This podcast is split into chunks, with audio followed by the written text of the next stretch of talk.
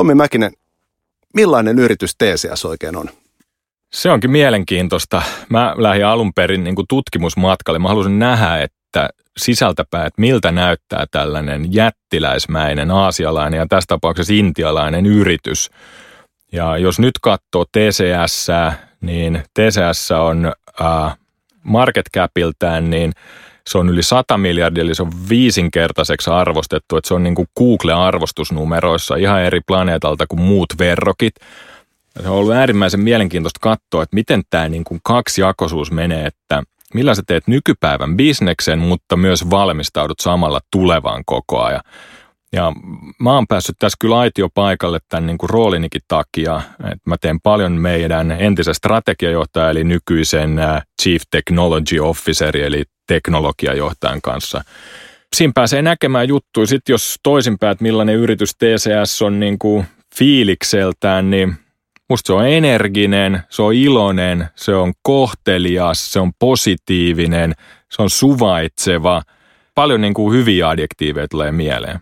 Millaista on työskennellä suomalaisena yli 420 000 ihmistä työllistävässä intialaisessa IT-yrityksessä? No ensinnäkin mä en katsoisi enää tässä tapauksessa intialaisuutta sinällään, vaan meillä on varmaan 150 eri kansallisuutta töissä. Me ollaan aktiivisesti nyt lähes 50 maassa joka mantereella. Et mä, mä kysyisin mieluummin, että millaista on työskennellä ihmisten kanssa, jotka on joka puolelta maapalloa. Ja jos ihmisistä tykkää ja on tottunut tuollaiseen ilmapiiriin, niin mikä sen mukavampaa? Näin toteaa Tommi Mäkinen Tata Consultancy Servicesin eli TCSn Euroopan innovaatiojohtaja. Tänään puhumme kurssin muuttamisen vaikeudesta. Kukapa ei tänä päivänä haluaisi olla innovatiivinen ja kehityksen kärjessä. Jos muutoksen tekeminen olisi helppoa, uusin teknologia olisi otettu käyttöön kaikissa kasvuhakuisissa yrityksissä jo aikapäiviä sitten. Erityisen haastavaa omien toimintatapojen ja tekemisen haastaminen on isoille yrityksille. Juuri tässä Mäkinen voi auttaa, sillä konsernien disruptio sattuu olemaan hänen leipälajinsa. Mäkisen työnantaja TCS on valtava intialainen IT-palvelutalo, josta monella saattaa olla eri erilaisia ennakkoluuloja, mutta vähän tarkempaa tietoa. Suomalaisena varsin poikkeukselliseen asemaan noussut Mäkinen osaa hyvin kertoa, millainen organisaatio TCS oikeasti on. Jakso lopussa Marika Kohonen perehtyy ajankohtaiseen tutkimustietoon ja nostaa esiin päivän Salesforce-vinkit. Mun nimi on Petteri Poutian, on Älyradion isäntä. Tervetuloa mukaan. Hei Tommi Mäkinen, esitellään sut yleisölle. Sä oot opiskellut tietotekniikkaa nykyisessä Aalto-yliopistossa ja valmistunut sieltä vuosituhannen vaihteessa. Diplomityös käsitteli tekoälyä 20 vuotta sitten. Miten se oli mahdollista?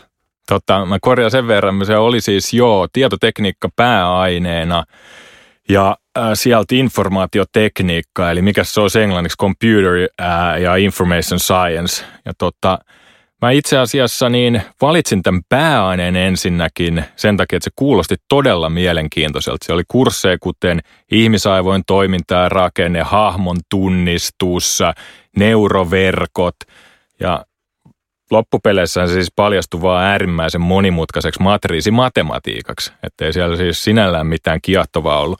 Mutta yhtä kaikki, niin sitten diplomityö, mä Ericssonilla viimeiset tai 90-luvun lopun neljä vuotta töissä ensin kesätyöntekijänä ja sitten osa-aikaisena ja sitten lopussa täysaikaisena sitten diplomityön sinne ja Mulla oli tota, diplomityöohjaajan Erkki Oja, joka on ensimmäinen Suomessa tekoälystä väitellyt kaveri. Ja silloin tota, me päätettiin, että me sovelletaan muutaman Ericssonin tällaisen ihan todelliseen ongelmaan dokumenttien hallinnassa, niin näitä kohosen itse organisoivia karttoja, eli siis neuroverkkoja ja neuraalilaskentaa.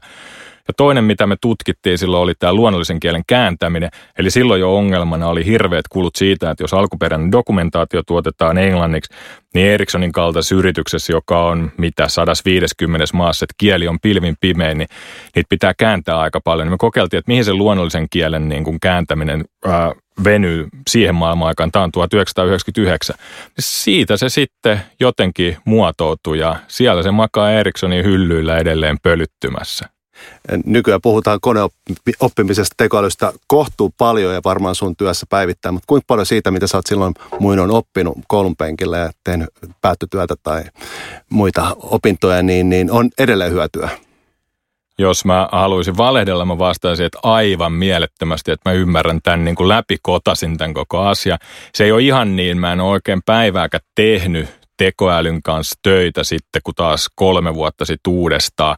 Mutta sanotaan, että kyllä siellä ne niinku perusteet on kunnossa, että ymmärtää vähän mistä tulokulmasta siihen tullaan, mitä matematiikkaa siellä pyöritetään ja mitä sieltä pulpahtaa ulos, niin kyllä sen tietenkin auttaa hahmottaa vähän paremmin kuin se, että mulla olisi nyt kerrottu, mitä se on. No hyvä uutinen on se, että täällä älyradios me pidetään nörttejä suuressa arvossa ja itsekin on, on muutaman pelin joskus koodannut 13-vuotiaana Simons Basicilla, mutta tota, säkin oot tavallaan ollut nörtti jo aikojen alusta vai miten sä oot päätynyt aina uuden teknologian pariin?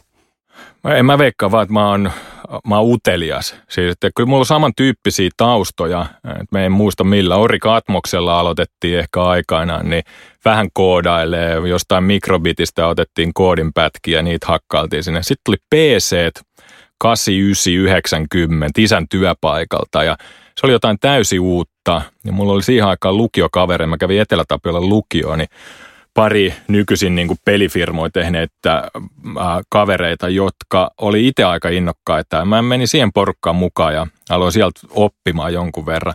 Ja sitten koulu niin kuin lukion jälkeen valikoituu enemmän tai vähemmän niin sellaisille linjoille, missä tuli ohjelmoitua jonkun verran. Et kyllä siellä niin kaiken näköiset ohjelmoinnin perusteet on tullut tehtyä ja vähän pidemmällekin. Mutta tosiasia on se, että tota, kyllä mä Otaniemessä ollessani huomasin, kun me esimerkiksi vähän rakennettiin käyttöjärjestelmä nollilta, joka on yksi vaikeimmista kursseista, missä on ollut mulle, että tota, kyllä siellä 99 prosenttia niin oli kovempia jätkiä siinä hommassa kuin meikäläinen. Mutta se on, eikö se ole näin, että pitää olla aina itseään vähän paremmassa seurassa? No nyt olin kyllä aika paljonkin paremmassa seurassa.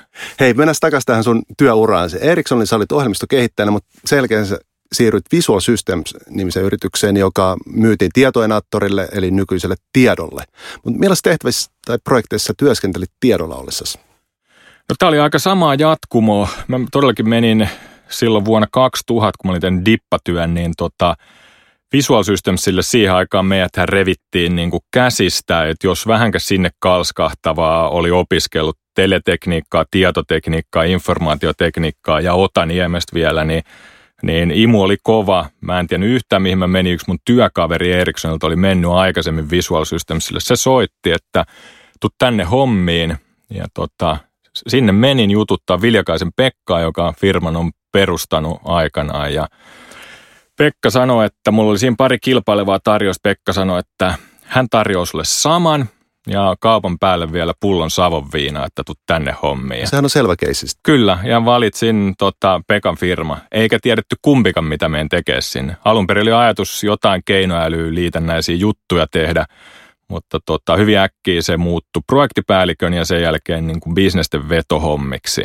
Ja itse asiassa vähän samantyyppisen uralla sitten jatkettiin. Mehän saatiin tiedossa, kun jälkeen kun tieto osti meidät, niin jatkaa omaa tarinaa siellä hyvin pitkään. Ja tota, hyvin samantyyppisessä hommissa bisneksen vetovastuu. Tästä mä olin parin vuodesta intin Ruotsissa pistämässä yhtä meidän bisnestä pystyyn. Ja sitten meni autoon aika paljon sitä meidän bisnes, niin tavallaan tämmöisessä ehkä strategisessa myynnissä, jos se olisi oikea sana sille. No noin viisi vuotta sitten sä siirryit Tata Consultancy Service palkkalistolle, eikö näin? Kyllä. Ja ensimmäinen työtehtävä sulla oli digitaalisen transformaatioiden johtaminen Pohjoismaissa. Se on aika kovan kuulunen pesti, mutta mitä siinä tapahtui? TCS, eli Tata Consultancy Servicein Euroopan vetäjä, silloin Pohjoismaiden vetäjä Amit Bajaz, joka on asunut nyt varmaan 3-14 vuotta Tukholmassa, niin Amitti soitti mulle ja Ruotsista ja sanoi, että hän on kuullut paljon hyvää susta täällä Ruotsin markkinasta, tulisitko meille hommiin? Ja mä sanoin, että no en tule. Ja sanoi, että tota, hän tulee kumminkin jututtaa sua. Ja me tavattiin sen kanssa ja juteltiin pari tuntia. Siinä ehkä, ehkä niin kuin tuntia 45 minuuttia elämästä ja filosofiasta ja vartti vähän niin kuin työn sisällöstä. Ja melkein käteltiin kaupat. Yhtä kaikki, niin mm, kolme kuukautta myöhemmin niin olin allekirjoittanut TCSlle sopimuksen ja tämä positio oli sitä maailman-aikaa, että tavallaan tämä digitaalitransformaatio oli vasta alkamassa voimallisemmin tapahtua tietyillä alueilla, niin mun tehtävä oli lähteä niin kuin etsimään Pohjoismaissa niin hyviä ihmisiä, keissejä ja niin kuin onnistumisia meille. Ja niitä me sitten tehtiin siinä jokunen vuosi. se on mielenkiintoista, koska sitten meni muutama vuosi ja sen jälkeen susta tuli Euroopan organisaation innovaatiojohtaja, eikö näin? Kyllä. Mitäs siinä tapahtui, koska aika harvoin näkee suomalaisia tämän tyyppisessä pestissä isossa globaalissa organisaatiossa? No niin kuin kaikki mun elämässä, niin tää, mä luotan tämmöiseen ajopuuteoriaan, että mä en mitään ikinä itse onnistunut valitsemaan ja tekemään. Että on niin kuin pyydetty ja tässäkin tapauksessa niin tämä ajopuuteoria meni sillä tavoin, että Amit jälleen kerran, niin Amit nousi Pohjoismaiden vetäjän roolista Euroopan vetäjäksi. Ja Amitti otti mut ja neljä muuta intialaista Eurooppa-rooleihin siinä mukanansa. Niin tämä meni tavallaan niin kuin siinä vanavedessä, että ei siinä mitään sen kummempaa ollut. Et pikkasen niin kuin maantieteellinen tontti laajeni ja sitten fokus enemmän siihen, että miten me käytetään meidän omaa tutkimus- ja innovaatiotoimintaa hyödyksemme, tai miten meidän asiakkaat pystyvät sitä Euroopassa käyttämään hyödykseen. Kerro vähän tarkemmin, mitä tekee innovaatiojohtaja? TCS on semmoinen 1500 hengen tutkimusyksikkö. Itse asiassa Tata on perustanut jo 1981 Aasian ensimmäisen softaan keskittyvän niin kuin tutkimus- ja kehityskeskuksen. Että se ei ole niin kuin eilen syntynyt. Ja tässä tapauksessa nyt 1500 tutkijasta, niin siinä on ehkä mm, 700-800 tohtorismiestä ja loput muuten vain innokkaita tutkijoita, täyspäiväisiä tutkijoita se jakaantuu suunnilleen sillä tavoin, että siellä on seitsemän tämmöistä laajempaa tutkimusaluetta, jotka on tämmöisiä horisontti kolmosen alueita, eli niillä on viiden vuoden aikajänne. Eli sieltä syntyy julkaisuita, tieteellisiä julkaisuita ja sitten tietenkin patentteihin pyritään.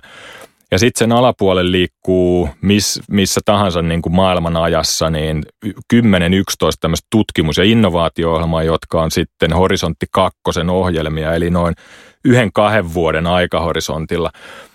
Eli siellä syntyy niin kuin asioita, siellä syntyy teknologioita, patentteja, konsepteja moni, monille eri alueille. Ja tietenkin siellä niin kuin tämmöinen ää, tietotekniikka on ajamassa, ajamassa asioita. No nyt sitten niin se ei ole mitään kypsää kaupallista tavaraa, eli siellä tutkitaan alueita, mihin ihminen ei ole vielä mennyt. Ja tota, nyt mun tehtävänä tässä on käytännössä niin keskustella markkinan kanssa Euroopassa, eli meidän asiakkaiden kanssa, niin heidän tavallaan tällaisista tulevaisuuden liiketoimintahaasteista, mitä sitten katsotaan, että pystytäänkö niitä mahdollisesti alkaa ratkomaan. Eli mennään tällaiseen niin kuin proof of concept, ehkä jopa MVP-tyyppiseen maailmaan saakka alueella, mitä kukaan ei ole vielä ratkaisut ja kokeilla, että voisiko se onnistua. Tata Consultancy Services on siis IT-palvelutalo, joka on perustettu vuonna 1968. Se tarjoaa IT-palveluja, konsultointia erilaisia liiketoiminnan ratkaisuja, niin kuin sanoit, yli 50 maassa. Liikevaihto 17 miljardia dollaria vuodessa. Mutta kerro vielä, Tomi, miten TCS on päätynyt tällaiseen koko luokkaan? Mikä tarina on ollut? Ja mä kerron nyt mun version tässä. Mä oon tietenkin paljon tässä opintomatkalla niin haastatellut tuolla sisällä ja saan kuunnella erinäköisiä tarinoita. Mä tunnen tuolta kavereita, jotka on ollut TCSllä, kun TCS oli 200 työntekijää ja nyt se lähemmäs 420 000 ja ne on ton matkan nähnyt ja jos sitä niin kuin nopeasti pomppaa, niin mä luulen, että mennään jonkin vuoteen 2002, kun TCS alkoi saavuttaa sellaista kahden miljardin tota, liikevaihdon ää, rajapyykkiä ja oli kasvanut todella nopeasti. Ja silloin sanottiin, että TCS ei pysty enää kasvamaan tässä bisneksessä noin nopeasti. No kymmenen vuotta myöhemmin niin se oli 12 miljardia ja nyt se on lähemmäs itse asiassa noin 17, se on lähempänä nyt jo viimeiset, viimeinen vuosi, niin 20 miljardia. Ja kun mä kysyn noilta ja kuuntelen, että mitä siellä niin kuin tehdään on tapahtunut, niin siellä oli tällainen sanonta, että if you wanna grow big, you have to go small – joka tarkoitti sitä, että hyvin aikaisessa vaiheessa niin TCS rikko tällaisen perinteisen pyramidimallin, jota johdetaan niin kuin pyramidin huipulta ja sitten siellä tehdään mitä tehdään niin kuin opastettuna ja käskyttänä, vaan TCS tiputti vastuut eturintami, joka TCSn tapauksessa tarkoitti käytännössä maajohtajia, ja niiden taakse alettiin rakentamaan sit valmiuksia ja kyvykkyyksiä, että kaikki siellä takana johtoryhmä mukaan lukien on vain tukemassa näitä bisneksiä. Jossa sulta tulee äärimmäisen leveä tietenkin rintama, päätöksenteko on nopeeta, ehkä siinä handicapin on se, että se on, leveys on äärimmäistä, että millä sä pystyt näitä oppeja sitten siirtämään siitä leveästä eturintamasta, mutta sekin toimii. Nyt TCS tässä viimeisimmässä pyllähdyksessä niin muokkasta vielä sen verran, että nyt niitä on varmaan 150 näitä niin kuin minitoimitusjohtajaa tämän kasvun takia. Että ne haluaa työntää entistä pienempiin yksiköihin sen päätöksenteon ja vastuuajasta bisnestä ja sitten miettii vaan, että kuinka he järjestää tavallaan tämän toisen puolen, eli en tiedä, keskijohdon ja johdon ja yleiset palvelut, niin palvelemaan eturintamaa, mistä tämä homma tapahtuu. No tuo kasvuvauhti on oikeasti ollut tosi hurja. Sä mainitsit, että kun aloitit, firmassa oli noin 300 000 ihmistä ja viidessä vuodessa pääluku on kasvanut 120 000 työntekijällä. Eli teillä on nyt suurin piirtein saman verran työntekijöitä kuin McDonald'silla henkilöstöä, mutta te ette tee hampurilaisia ettekä pikaruokaa. Te teette jotain kenties vähän erilaista, joka vaatii toisenlaista oppimiskykyä. Mistä löydätte kaikki nämä ihmiset? No tässä mulle ei ole mitään, se varmaan löytyy jostain jotain virallisia lukuja, mutta lähtökohtaisesti tietenkin niin meillä on varmaan, meillä on varmaan 300 plus tuhatta niin on intialaisia. Tietenkin kun sulla on 1,2 miljardin populaatio, niin siellä jonkun verran on enemmän niin kuin insinöörejä kuin vaikkapa Suomessa. Ja sitten toinen, niin kyllä TCS on entistä aktiivisempi siinä, että miten he palkkaa myös ei-intialaisia ja mitä ohjelmia aletaan ajaa niin tota, yliopistoihin, että saadaan vastavalmistuneita hommia. Mitkä sun mielestä on TCSn vahvuuksia?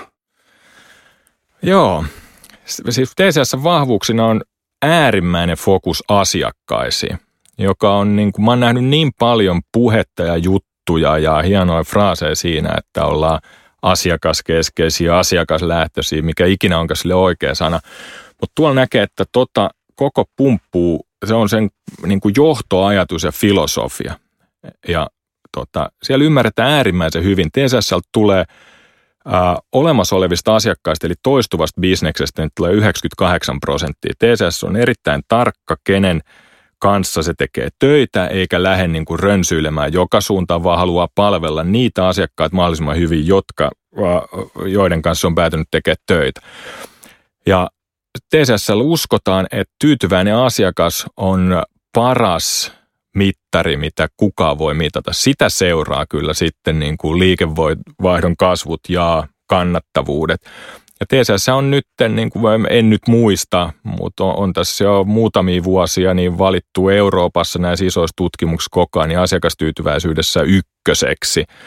Ja se johtuu puhtaasti siitä, että TCS tekee mitä tahansa, jotta asiakas olisi tyytyväinen. No näin mä oon ymmärtänyt tämän tutkimusyhtiö Whitelaneinkin mukaan. TCSllä on Suomessa IT-palveluyritysten tyytyväisimmät asiakkaat, joka on tietysti upea, upea merkipaalu, mutta kerro vielä vähän tarkemmin, miten te pidätte huolta asiakkaista ja siitä asiakaskokemuksesta? No, asiakaskokemus on mulle niin kuin hieno sana. Mä luulen, että TCS vahvuus on siinä, että TCS on vähän niin kuin lääkäri, että TCS ei lähde niin kuin hienostelee ja piirtää kalvoja ja teorisoimaan, vaan TCS enemmänkin niin se tekee ne hommat, mitä pitää tehdä.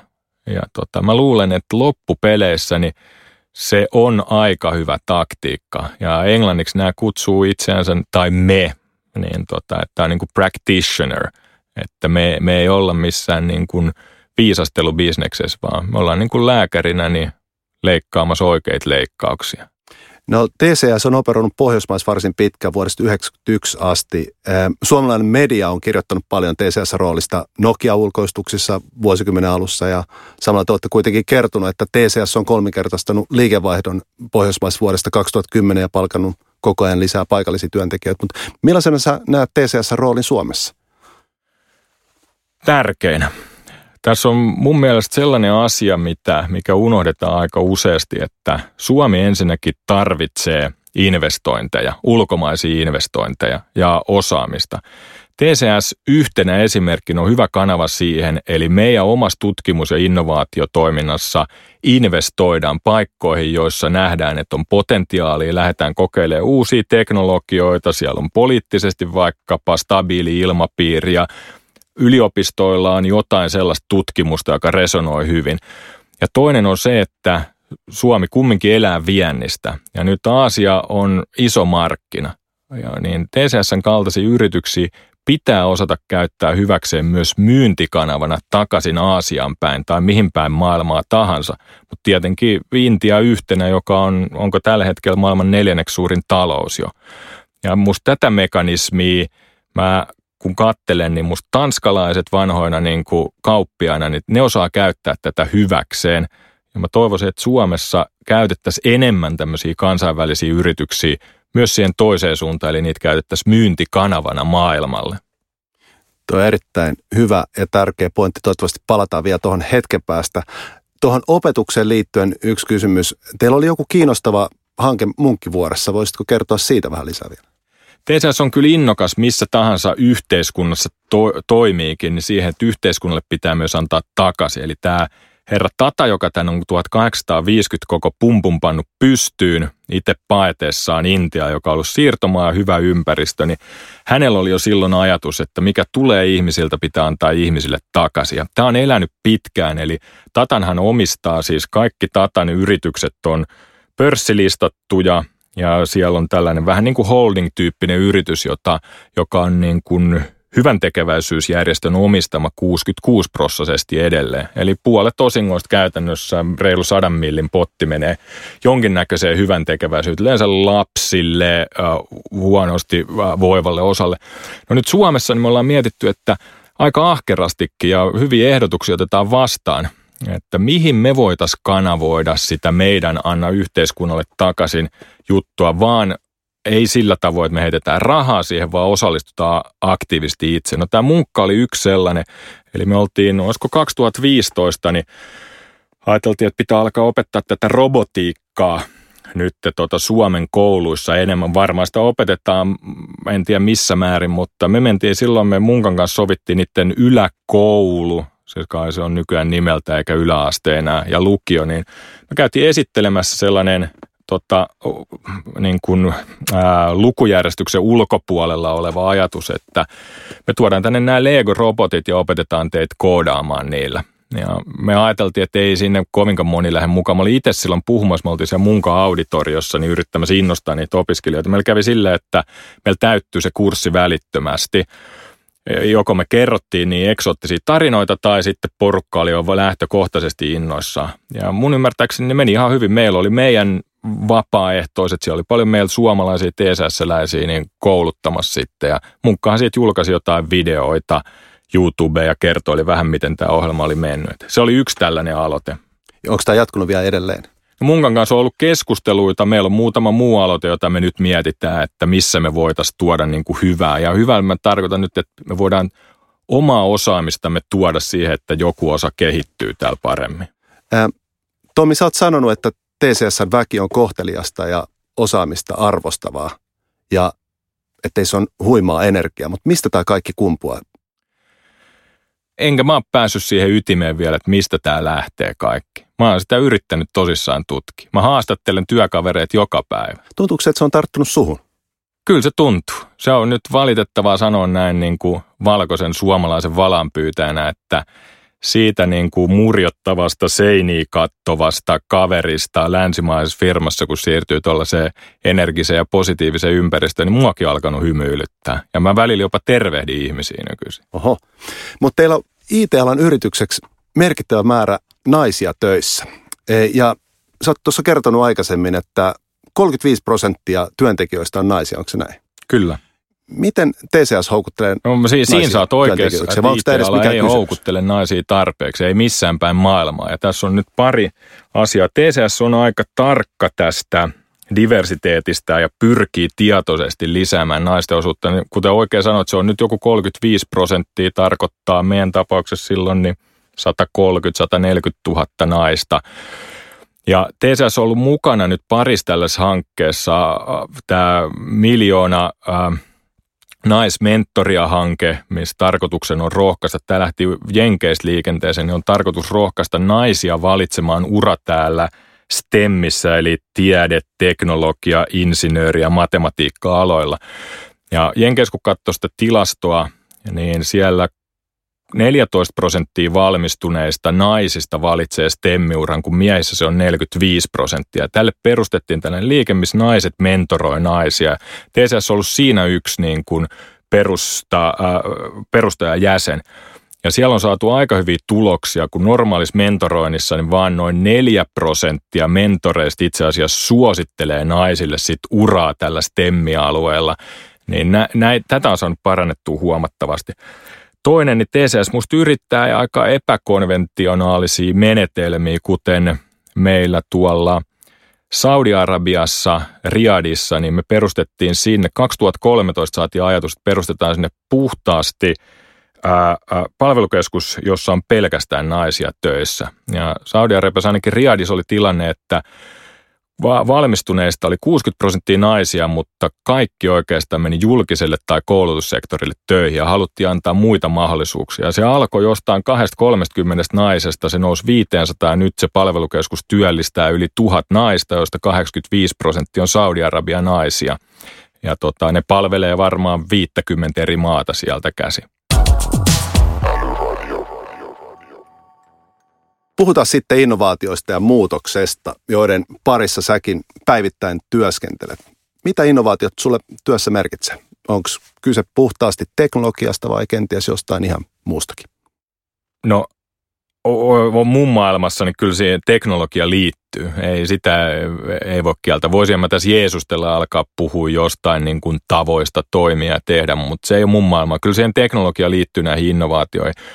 Mutta enemmän se tulee ehkä siitä kulmasta, että ei niinkään, että keksin uuden teknologian, vaan keksitään uusia tapoja tehdä asioita liittämällä palaset eri tavalla yhteen. Ja se, sehän se hienous on. Ja näähän niin muokkaantuu tavallaan tämä koko innovaatiohomma, niin tämähän ei ole sellaista yhden kaverin tekemää toimistolla, vaan tähän parhaimmillaan toimii niin kuin tässä vuoropuhelussa esimerkiksi meidän tapauksessa niin markkina ja meidän tutkimuksen välillä – ja siellä alkaa syntyä niitä parhaita ajatuksia. Ja yhtenä osan tietenkin tätä munkin duunia, niin mä vien paljon näistä mun keskustelusta takaisin meidän tutkimusosastoille. Jos ne ei ole ajatellut tämän tyyppisiä kulmia, jos me ollaan esitelty jotain alustavia konsepteja ja teknologioita, niin kommentteja, mitä me kerätään sieltä alkuvaiheessa, niin tuodaan niille takaisin. Tällaisia kysymyksiä markkinassa, noissa ja näissä yrityksissä on herännyt, että tota, olisikohan niitä vähän syytä katsoa tarkemmin. Osaatko antaa jonkun esimerkin, tämä aina kuulostaa kun innovoidaan, niin, niin kohtuu tieteelliseltä, että se on jotain, jotain hyvinkin vaikeaa, mutta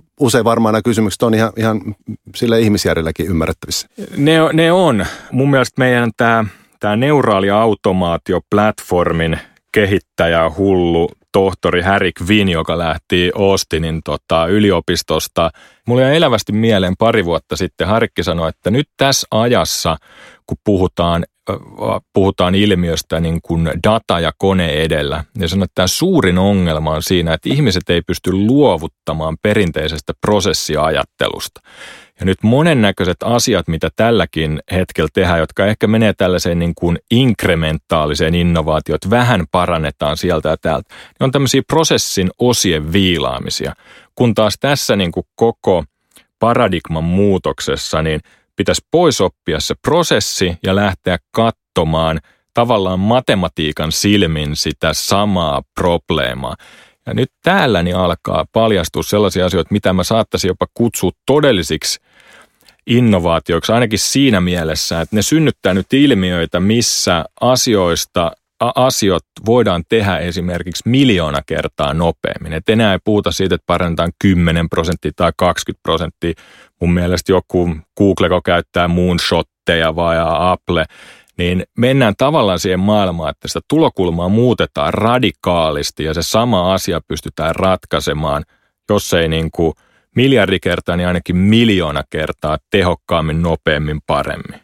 Kuulostaa siltä, että vähennetään kenties sitä ihmiskapasiteetin käyttöä ja ehkä estää näitä vaikeita kysymyksiä koneiden ratkaistavaksi Onko tämä osaltaan no, myös tämä, tämä on osaltaan. Tässä on niin kuin kaksi linjaa ja tätä on nyt, mä oon tässä niin kuin viimeisen kaksi viikkoa aika innokkaasti keskustellut eri puolilla. Niin tässä on tavallaan kaksi linjaa. TCSlläkin on tällainen nykyisin siis verrattuna, kun maailma on tuntenut tässä IT-palvelumaailmassa tällaisen termin kuin uh, joku Global Delivery Model tai Offshore Delivery Model, niin nyt se on muuttunut Machine First Delivery Modeliksi, jossa annetaan niin kuin koneelle ensimmäisenä joku asia ratkaistavaksi ja vastaus kone kieltäytyy, niin se annetaan ihmiselle. Eli koneilla on first right of refusal.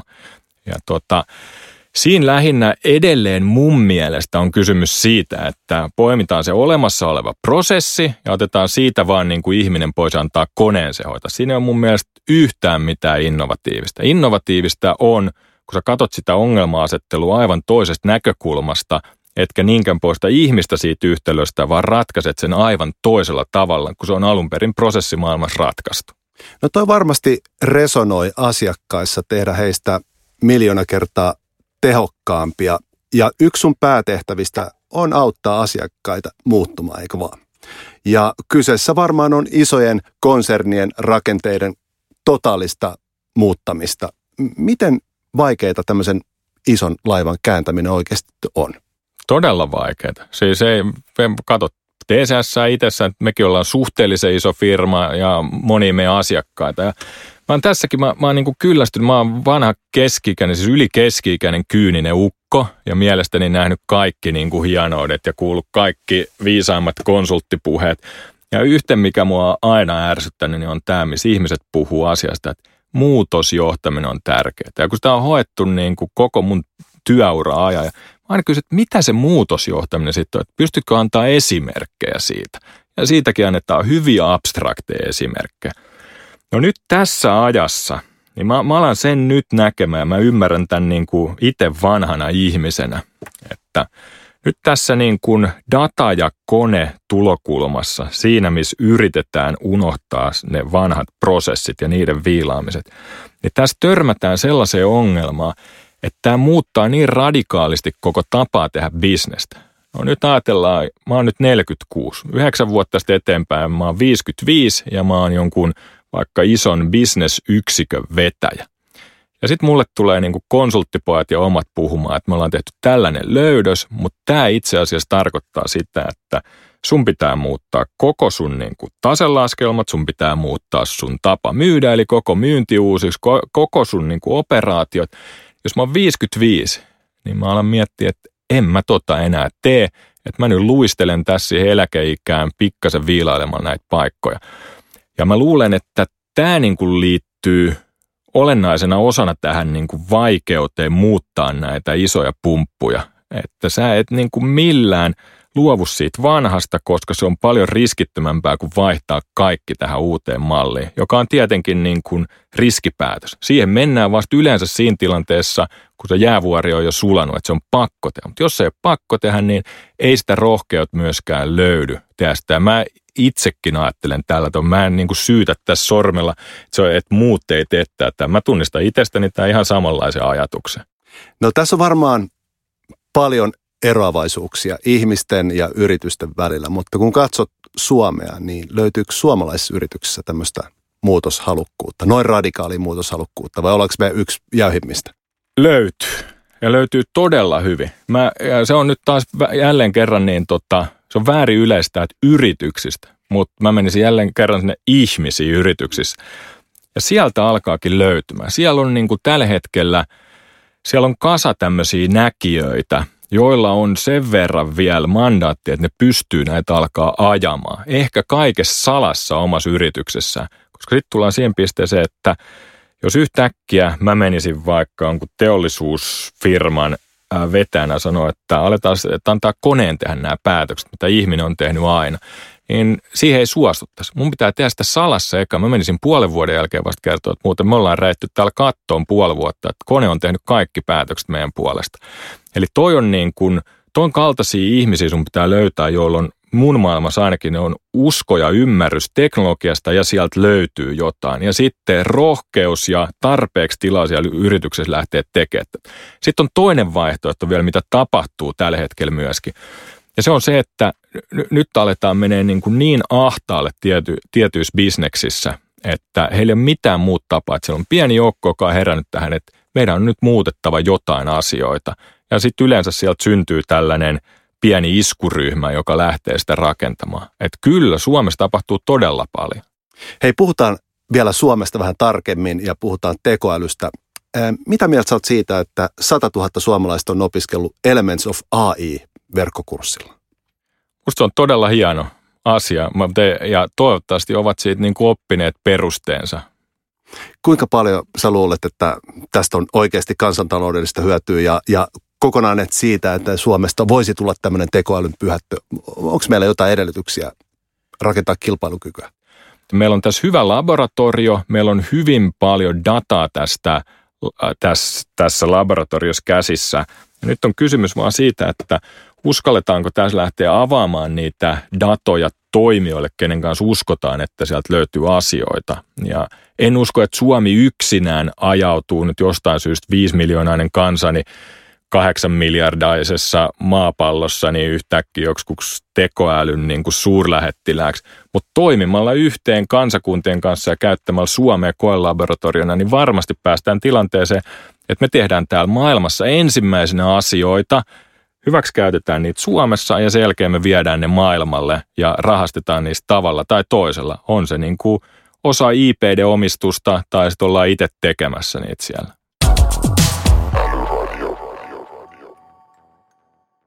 No eduskuntavaalit on tulossa ja ehkä he pystyvät uudet kansanedustajat auttamaan tässä. mitä sun, sun mielestä Suomessa pitäisi tehdä, että tästä tulisi innovatiivisempi ja mahdollista, mahdollistaisi sitä kasvua paremmin?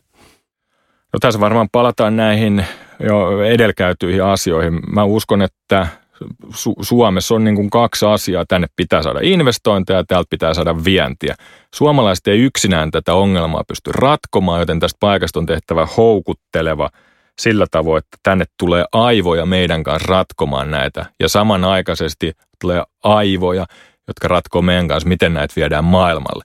Jos mä annan yhden esimerkin, niin mä olin jo aikoinaan tässä TCSllä, niin me oltiin Tanskassa muutaman kaupungin kanssa juttusilla ja Tanskassa ollaan näistä omista niiden älykkäistä kaupungeista, smart niin kuin ylpeitä ja toisaalta muutamia vuosia sitten Intia ää, että Intia aikoo perustaa yli sata smart cityä.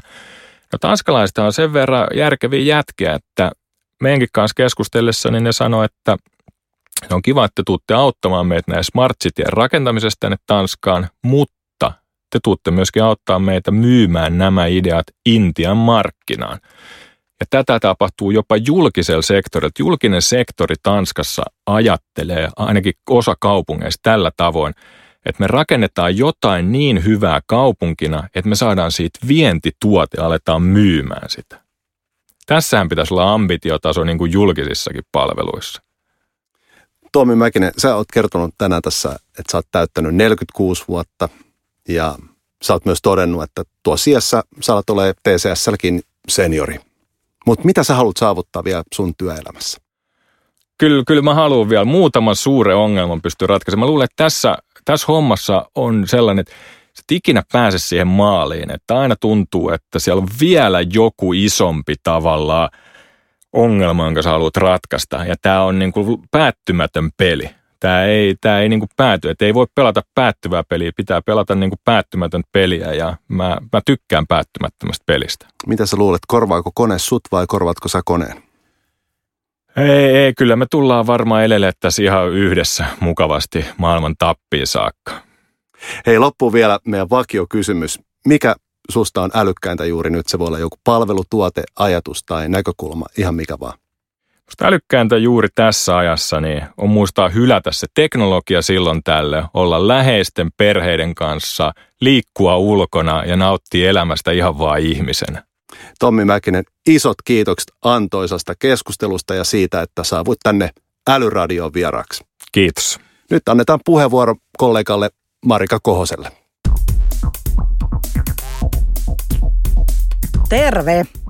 Minun nimeni on Marika Kohonen ja tässä tulee tutkimustietoon nojaava Salesforce-vinkki. Kun pohditaan ihmisten ja organisaatioiden välisiä suhteita, mikään ei ole tärkeämpää kuin luottamus. Design- ja konsultointiyhtiö Fieldin tutkimuksen mukaan 75 prosenttia vastaajista ei halua ostaa hyvääkään tuotetta, jos he eivät luota yrityksen suojelevan heidän henkilökohtaista dataansa. Salesforce Trendsin Customer Trust-raportin mukaan sama asia kääntyy myös toisinpäin. 92 prosenttia yritykseen luottavista ihmisistä on valmis myös ostamaan tämän yrityksen tuotteita tai palveluita. Päivän kysymykseni on seuraavanlainen. Miten sinä ja yrityksesi rakennatte luottamusta? Luottamus on pääomaa, jonka kartuttaminen vaatii aikaa. Edes pohjoismaisella yrityksellä ei ole varaa olettaa maineen pysyvän ikuisesti.